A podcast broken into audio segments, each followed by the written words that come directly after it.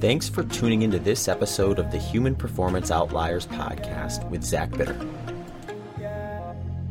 All right, folks, welcome back to another episode of the Human Performance Outliers podcast. I am Zach Bitter, your host, and today I am coming to you solo to do a little bit of a question answer segment as well as some topics. I guess you could call it questions or topics that have kind of come in to me through email and social media over the weeks. I will target three of those for today's episode, as well as walk you through a sample day of training and nutrition in my life. One question I get a lot is how often do you run or how much do you run and what are you eating? So, the idea behind the sample day is to just give a snapshot of what one day in the midst of a full year worth of off season, base building, short interval, long interval, tempo run, speed development processes, as well as for me, with the really long races, ultimately peaking phases. Give you some snapshots along the way for that so you can kind of get an idea of how things change throughout my season, as well as uh, kind of some insight into what I'm doing. Uh, also, some updates with the podcast and some future guests. Right now, I have a few episodes recorded and up on the Patreon page. So, for those of you who are really excited to hear ad free, audio of the podcast right away as soon as I'm done recording versus waiting. It usually takes maybe two, three weeks for me to get a podcast up after it's been recorded. If you want it right away, you can get it there on the Patreon page, or it's always going to be free at some point when it gets released. So the ones that are sitting on Patreon waiting to get released include my interview with Dr. Nick Norwitz and Dave Feldman they came on the show to discuss uh, a paper that they just recently released on lean mass hyper responders.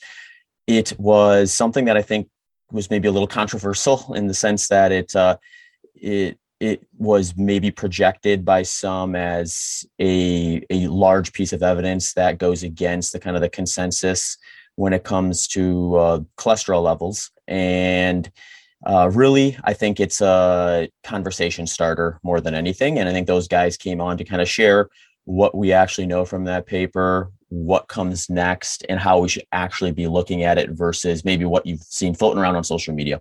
So that one will be coming out soon. I also recorded an episode with Dr. Marc Bubbs. Dr. Marc Bubbs came on the episode a while back. It's probably a couple years ago at this point. And he came on to talk about just some of the stuff that he has done over the years. He works with uh, the Canadian pro basketball players uh, as well as NBA basketball players. He wrote a book or co authored a book called Peak. And in that book, I still think it's one of the better books in terms of highlighting kind of what nutrition science has shown over the years, what is kind of being consensus or spoken to at the moment, but what is kind of coming down the pipe in terms of new research, new science that may alter the way we train, fuel, prepare. And one thing that I really liked about that book is it didn't just say like, well, this is what the studies show, and then you have to dig and find whether or not it was done on pro athletes or people with a nine to five job, a family, and other things. They, they look into the variances between different population levels and try to give you an idea of what is available from the research side of things as well as what's potentially coming out. So Dr. Bubbs came on and came and give me some updates on that stuff as well as uh, talk a little bit about his next book or his most recent book, Peak 40, which just looks into a little more of a uh, specific group of people with his dietary recommendations and training protocols and things like that. So that one will be coming up. Another one that I got really fortunate to, to catch over the last couple days. Uh, those of you who listened to the most recent episode will remember that I actually just recently moved to Austin. My wife Nicole and I decided we had uh, some opportunities out this way, so we decided to make that move at the start of the year. Uh, one of the benefits so far has been uh, Ben Patrick, or someone who you may know as knees over toes guy, was in town for about a week or so, and he was uh, appearing on the Joe Rogan Experience. I would 100% recommend checking that episode out. They knocked out a couple hours diving into kind of his past, his training process, what entails his work and training uh, programming, uh, I was especially interested because I've been following Ben Patrick's work and stuff for a while now. I actually have used some of his programming to uh, help rehab my right ankle when I injured it this last summer.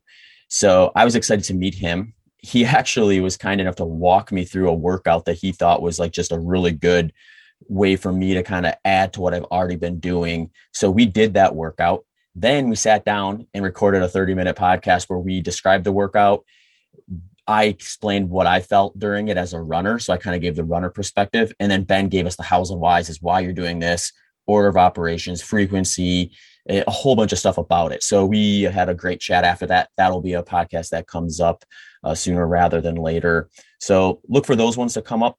Uh, I'm targeting approximately four guest interviews per month during 2022 and probably one or two of these uh, solo episodes. So check those out coming up in the future. Or if you're antsy and can't wait, you can check them out on Patreon, which is also a way to support this podcast. Uh, speaking of podcast support, another way you can support the Human Performance Outliers podcast is through the show sponsors.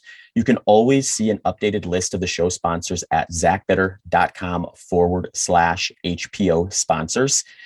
And with that link will also come details about the products that are sponsoring this show so you can have a better idea of whether there's something that would perhaps be useful for you or not as well as any discount codes or promotions that they are running. Oftentimes the show sponsors will give listeners a unique discount or guarantee or add on to their order. So if you're interested in any of that stuff zachbitter.com forward slash hpo sponsors is the place to go. For this particular episode my friends at bioptimizers want to offer you an option to bolster your gut biome and therefore improve immunity. One big way you can improve immunity is by supporting your gut health. This is why Bioptimizers offers a product called Biome Breakthrough. Jonathan Jacobs, an MD professor at UCLA, says the microbiome and immune system are critically intertwined. This means that if you eat the wrong things, your immune system can suffer.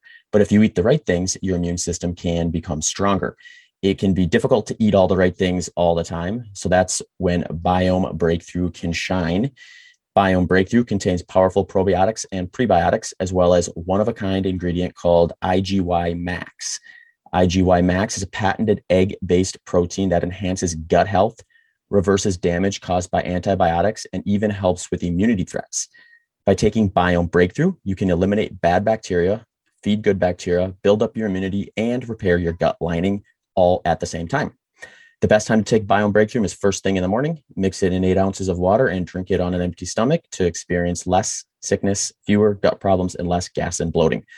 As always, Bioptimizers and Biome Breakthrough are risk free with their impressive 365 day money back guarantee. No question asks, no questions asked. So if you purchase it, decide it's not for you, you didn't get the results you're looking for, you can get your money back. No questions asked. Uh, biomebreakthrough.com forward slash human is the link to go through to show them that you are supporting the show. Uh, that's biomebreakthrough.com forward slash human. And if you use the promo code HUMAN10, that's all caps H U M A N 1 0, you'll receive 10% off any order from their product list. Uh, just a reminder 365 day money back guarantee, no questions asked. Biomebreakthrough.com forward slash human also, you could head over to zachbitter.com forward slash HPO sponsors for all podcast sponsors, discounts, and details, including Biome Breakthrough. All right, folks, thanks for listening to that. And if you want to also support the podcast through non monetary ways, you can always subscribe, like, share any podcast episodes or mini clips. The episode is these episodes are up on all podcast platforms and video version on YouTube. So you can share that stuff with your friend. The YouTube channel will have mini clips as well. A lot of times when I finish a guest interview, what I will do is I will break that episode down into mini clips based on specific topics that we addressed. The YouTube channel hosts all those mini clips. So if you're someone who just wants to get seven, eight minute clip on a specific topic and then decide, okay, this podcast is worth listening to in full, that's a great spot to head for that. So head over to the YouTube channel, Human Performance Outliers Podcast, if you're interested in that. All right. So those are the announcements. Now let's get into the show topics. So we have three questions that came into me over social media this time around. We're going to go through each one of those. Uh, the first one was what is worse sugar example like coke so like refined pure sugar water essentially or alcohol like beer or a glass of wine for general health in your mind I ask this because you've discussed the benefits of low carb at length, but not the downside of moderate alcohol. Thanks. Okay, so let's tackle this one kind of uh, first with uh, the sugar and then with the alcohol side of things. So, for one, sugar, I don't know if I would couch it as being bad inherently. Uh, I think, like most things, these things have a role, and a lot of times it's a dosage context type of a question. So, that can be a big difference in one person to the next. For example, take world record holder, marathon world record holder Eliud Kipchoge you know some sugar during a hard workout session right after hard workout session during a race where he's trying to run a low two hour time probably not detrimental to him uh, probably useful to him now that same fueling strategy of taking in sugar during every single one of your workouts whether it's slow fast or otherwise whether it's short or long and then doing that in the hope to quote unquote train your gut to be able to tolerate a bombardment of refined sugary products during whatever event you're training for, that may not be the best move for you, especially if you're more of a person who is just running for health, fitness, not necessarily looking to maximize your ability to process refined sugar, but looking more so for long term health, fitness, enjoy your activity,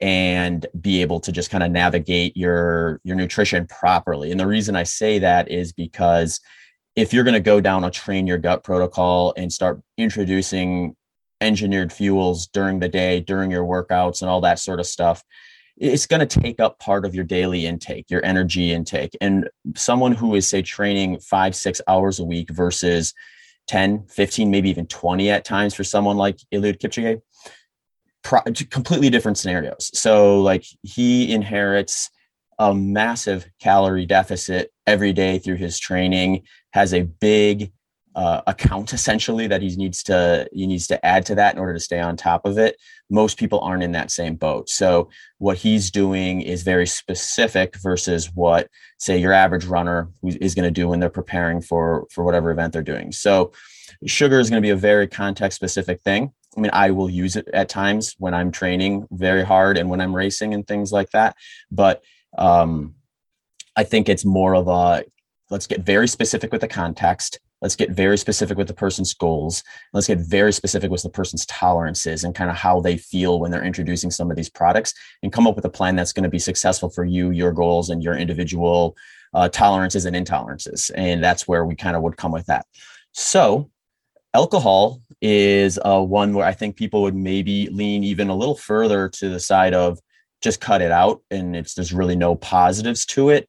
Um, this is sort of untrue. It just really depends. And uh, you really have to look at, again, context and quantity and timing and things like that before you either throw it all away or um, keep it around. So, some of the downsides from a performance or recovery standpoint with alcohol can be it can inhibit inflammatory process. So, you may be thinking, oh, that's great. I don't want inflammation. I want uh, to minimize inflammation and this is where it can get kind of tricky. Chronic inflammation can be a problem. You don't want to be chronically inflamed. However, acute inflammation, which occurs after a hard workout, is actually good. It's the process your body goes through when your muscles break down and they need to be repaired.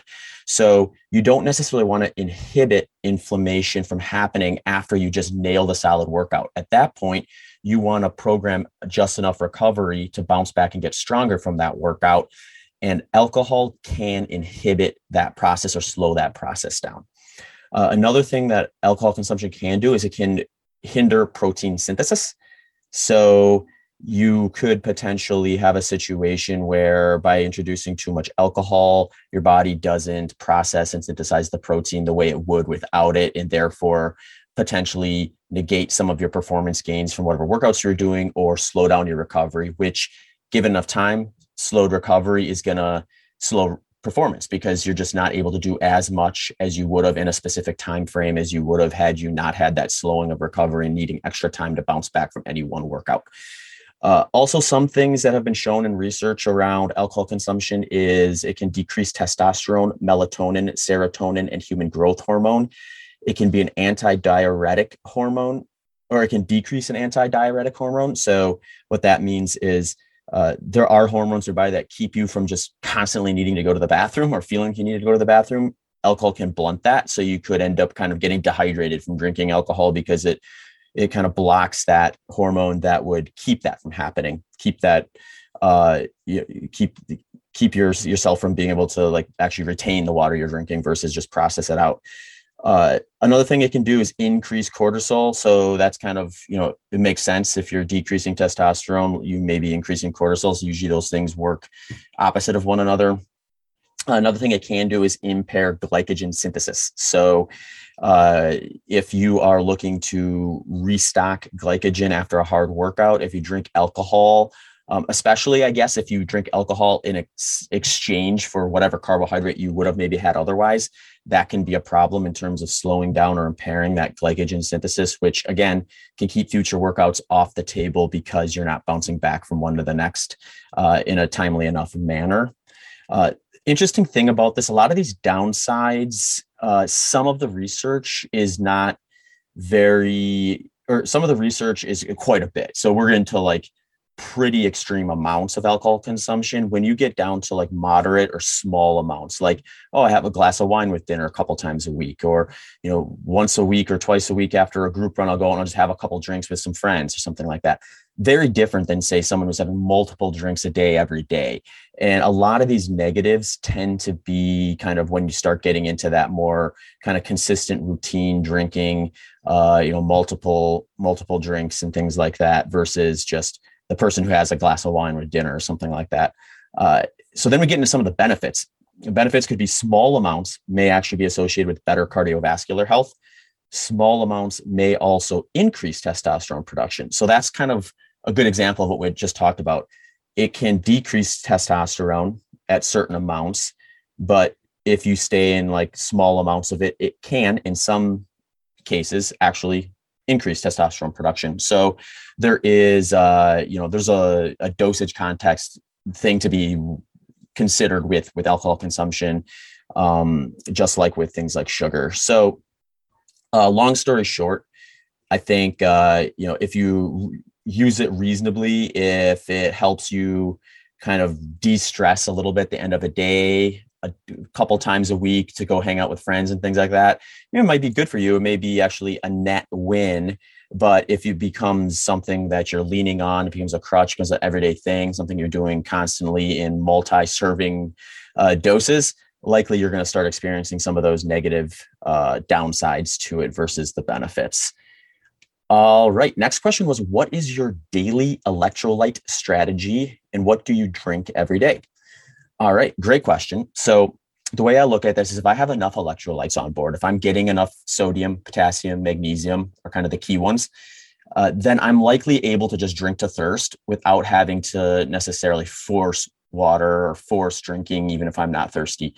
Where you can run into problems in my my experience, or uh, when it comes to hydration is if you are like chronically suppressing the amount of sodium and electrolytes you're going to take in uh, that can lead to a scenario where you just aren't going to get the thirst driving uh, sensation that's going to cause you or lead you to drink enough water. So what do i specifically do?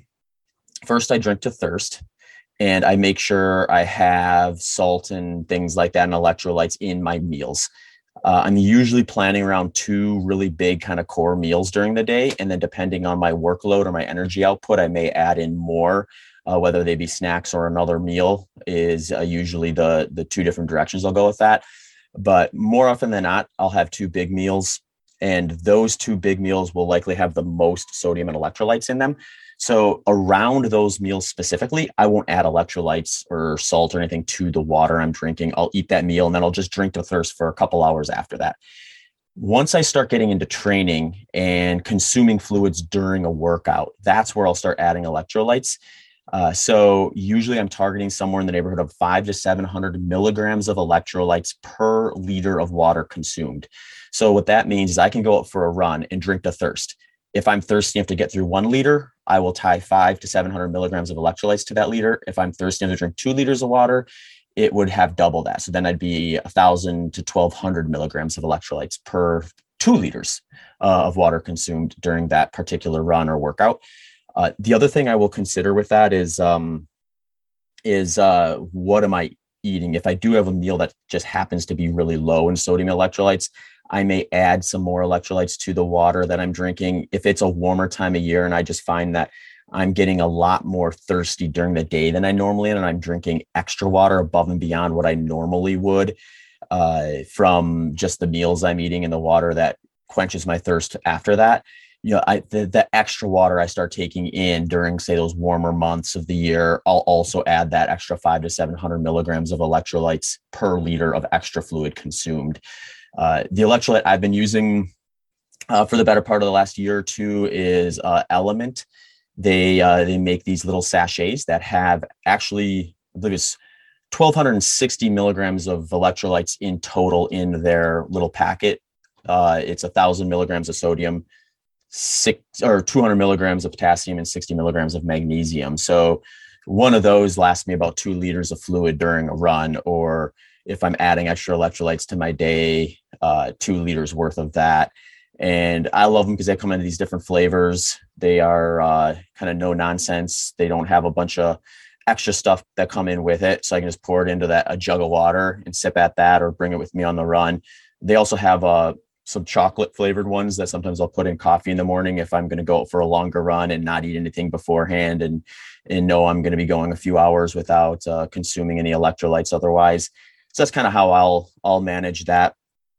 Uh, the one thing I do share with folks is when you get into the exercise side of this equation and you are going to be consuming things during it other than just plain water, then you should check what you're consuming to see what kind of electrolyte content is in there. Because a lot of the times, the products that can be brought out onto uh, workouts and things like that will have some form of electrolyte in there. So you do want to account for that. And for example, like for the intra workout, intra race fuel I will take in is going to be usually a combination of S Fuels Train if I'm trying to keep carbs out of it, or S Fuels Race Plus, which is going to be the carbohydrate version uh, of their product line. So just depending on what I'm trying to do from a macronutrient side point will determine which one of those I have. Both of those do contain electrolytes in them as well. So if I'm having that during a workout, I will count that in towards the electrolyte totals that I'm looking for. I'm not going to do an additional five to 700 milligrams per liter of water on top of that. Uh, so hopefully that makes sense and gives you some insight into how I treat thirst, water consumption, electrolytes, and all that stuff.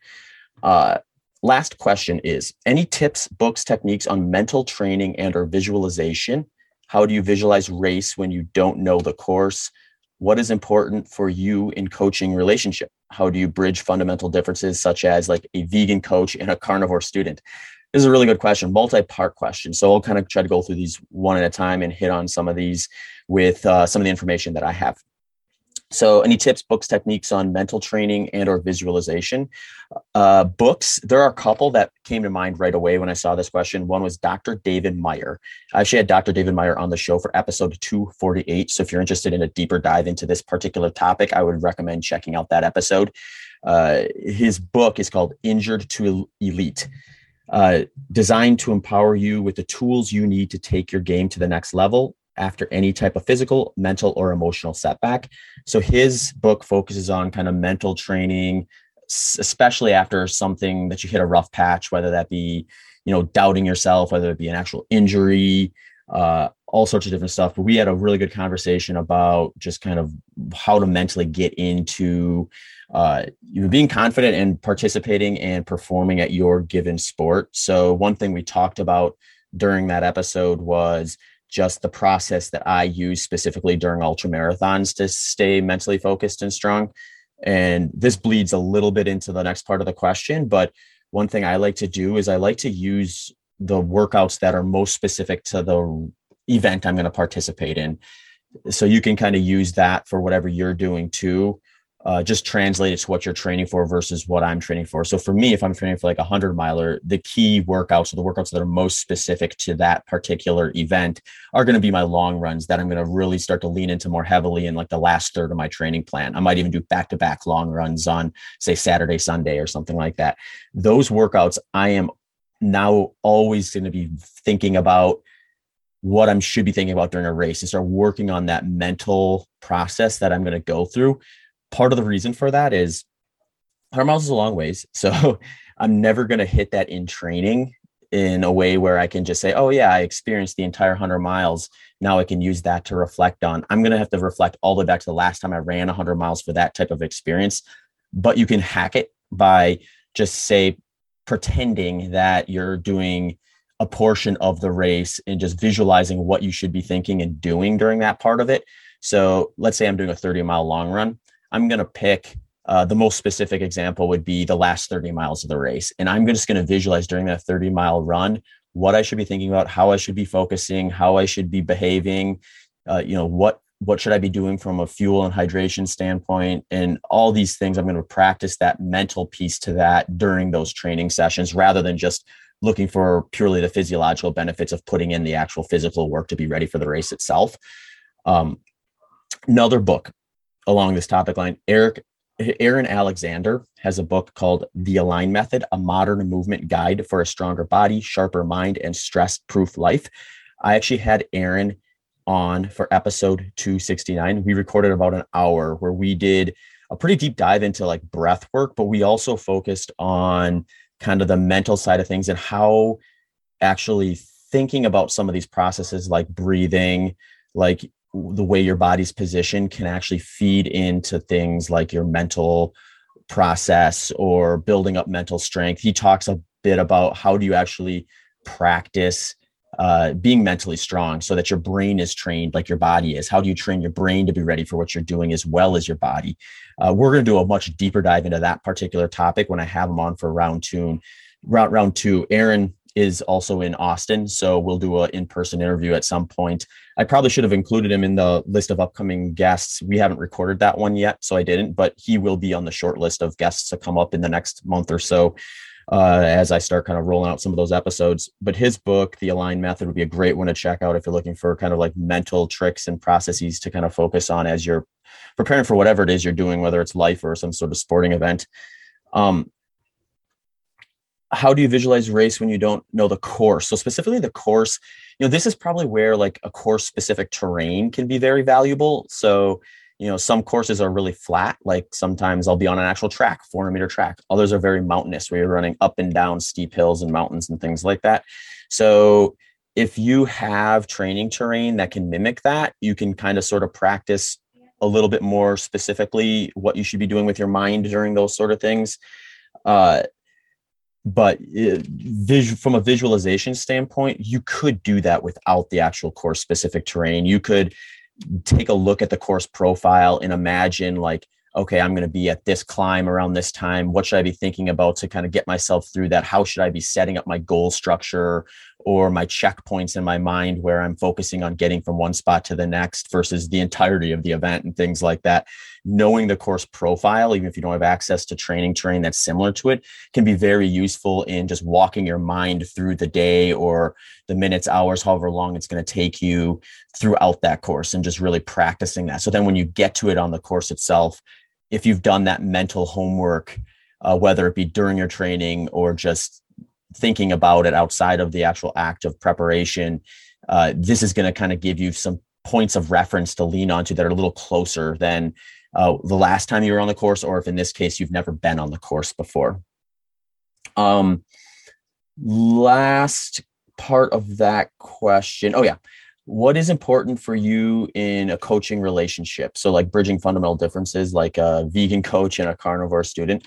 Yeah. So, as a coach, what I like to do is I think really as a coach, I have to get to know the lifestyle, the goals, the preferences, what's important to that person, what's not important to that person before I can even come close to recommending anything. Uh, I do have some personal philosophies that I think work well the majority of the time, uh, especially when it comes to training but I'm going to take into context that particular person before I just blindly throw my philosophy at them. So, an example that would be like I'll do in my training programs, we will do the full battery of different intensities throughout the course of the training, whether that be short intervals, long intervals, tempo runs, easy pace stuff, base building stuff where we're targeting right around your aerobic threshold, uh, long run development, if it's long enough race back to back, longer in development. We're doing all that stuff. The question to me is usually order of operations, what comes first, uh, or what would we maybe eliminate from that list? So, where order of operations comes into play is what event are you doing? Are you doing a 5K or a 100 mile? Have you had enough running experience to know how you respond to short intervals versus long, slow miles? Like some runners are much more risky to get injured by doing short intervals. Others are much more risky if they do a super high amount of volume. So, really getting to know the history of that runner, what their strengths and weaknesses are, can help as to which of these we lean on maybe a little more heavy or sometimes even eliminate. So, for example, I have coached some athletes in the past where uh, anytime we throw short intervals at them, they just get injured. So, depending on their goals, we may not focus as heavily on that area of the training program, or we'll find a workaround that's going to be lower impact. So, let's say that the short intervals, it's just the jarring additional impact from that fast, more aggressive. We can probably mimic that somewhere by either having them do their short intervals, their intense stuff up a hill, which is going to be a lower impact, or using a cross training technique like uphill biking or something like that, or some sort of a, a, machine at the gym like an elliptical or something that's going to be a little more low impact in order to give them that physiological adaptation, but not necessarily hit them with the pounding that running is going to produce. Uh, nutritionally, I think uh, when it gets to ultra running, my view with nutrition is you need to have options for folks because people are going to come to you with a variety of different dietary approaches. I mean, I've coached athletes who are vegan, I've coached athletes who are strict carnivore and everything in between. And usually, my first question or first comment around nutrition isn't, this is what you need to do. It is, what are you doing? And then we dig a little deeper into what is it that you like, don't like, what problems have you experienced, if any, with your nutritional approach? How do we fine tune it? So, if someone comes to me and they're following a vegan diet and they're recovering quick from their workouts, their performance is improving, we're hitting all the benchmarks in training, their goals are there, they prefer a vegan diet, I'm not going to try to like tell them to switch from that. We're going to dial in more specifically, well, what do you need to fuel your body in order to keep heading in the direction you're heading if that's and then ultimately what do you need to have available to you on the day of performance to be able to match your your needs on the day of which for me is usually an ultra running going to be glycogen defense because that's the fuel tank you're going to potentially deplete during during one of these these long low intensity races. And taking an honest look at whether the person can fuel enough given their current dietary programming or if they need to manipulate their macronutrients in a way to minimize the amount of fueling they need to do versus someone who can seemingly eat all day without having any digestive issues. So there's a lot of context, individuality with that one. I 100% do not believe that we have a preferred dietary protocol for races that are as long as like 100 miles. It's it's so long, so low intensity. There's so many other variables that also impact. I think when you start getting too far into the weeds, in terms of recommending very specific myopic like one dimensional type approaches is when you run into problems with a large percentage of the people you're trying to work with.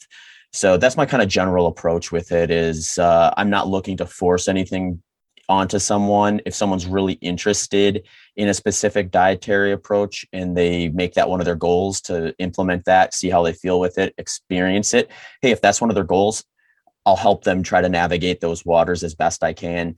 Um, but yeah, it's not going to be something as simple as in order to do this, you have to do this or it's off the table. It's really up to the person and their goals. And if someone has a dietary program that I suspect is gonna cost them on the back end from a performance standpoint, then I, I'm, I'm not afraid to mention that. I'll say, I suspect that this might be something you have to, a hurdle you have to get over. And we'll look at whether that's something that they want to continue doing or if they're willing to make adjustments and things like that. But it's definitely more of a, you know, let's, let's see how this is working for you and go from there versus you know, throw everything out the window you've been doing before and let's just go with my approach and my approach only type of a mindset with with that all right. So those are our question and answer segments for today. Uh, last, we're going to do a sample day. So I will do the training side first, and then I'll highlight the nutrition side for that day. Just a reminder this is one sample day. doesn't mean this is what I do every day on both the training and nutrition side. Uh, it doesn't mean that I'm going to hit my exact energy output for one day. If you've listened to podcasts I've done in the past, I like to look at it more as a multi day window where if I'm doing like this set of workouts at the end of this three day stretch, I probably need this much energy if I don't want to start feeling kind of like depleted by the end of it all and want to really push the needle on on training and things like that. Uh, so don't read too much into this in terms of like just plug and play. Uh, if you're interested in other samples, pretty much on all of these solo podcasts for the last few, I've been doing a sample day in there and I will continue to do so. So if you're looking to kind of get a whole picture, uh, listening to all of them and kind of piecing together what I was doing on those days and what I was eating can maybe be a little more of a holistic idea of kind of what it what it's like.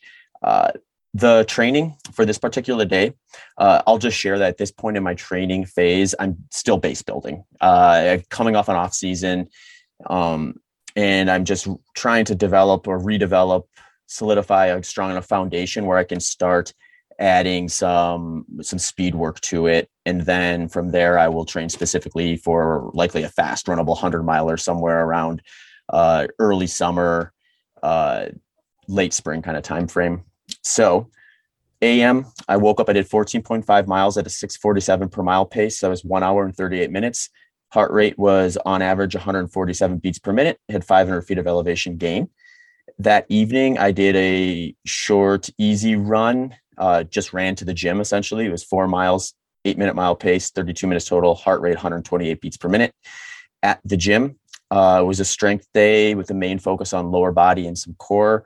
I did some tibialis raises, some knees over toes calf raises, knees over toe squats, split squats, cable squats, seated weighted calf raises, hanging leg raises, and cable twists. So that was the training side of things. Nutrition side at 6 a.m. Woke up, I had a cup of coffee with four ounces of milk, half a packet of LMNT chocolate, one tablespoon of peanut butter. Went out for that first run at 9 a.m. I had one cup of blueberries, two scoops of SFuels Life, one scoop of SFuels Revival, and two scoops of SFuels Train with some whole milk. I blended that up in a smoothie.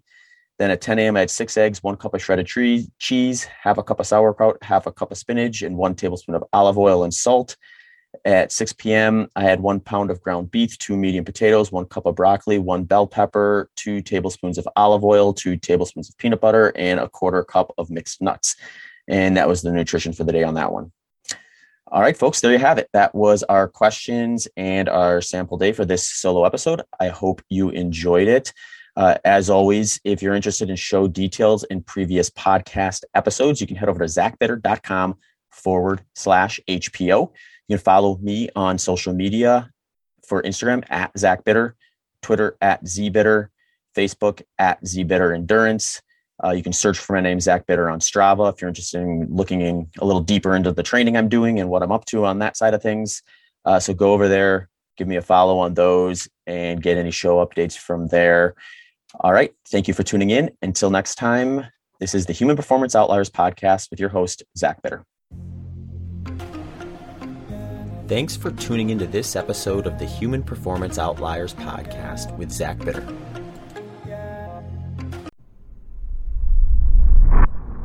All right, folks. If you are interested in adding some structure to your training program, I have some options that might interest you.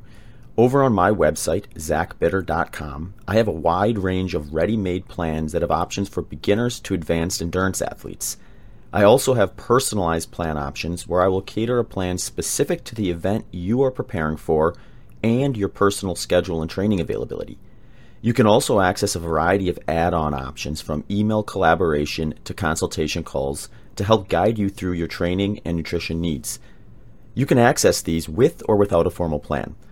So head over to zachbitter.com and let me know what you think.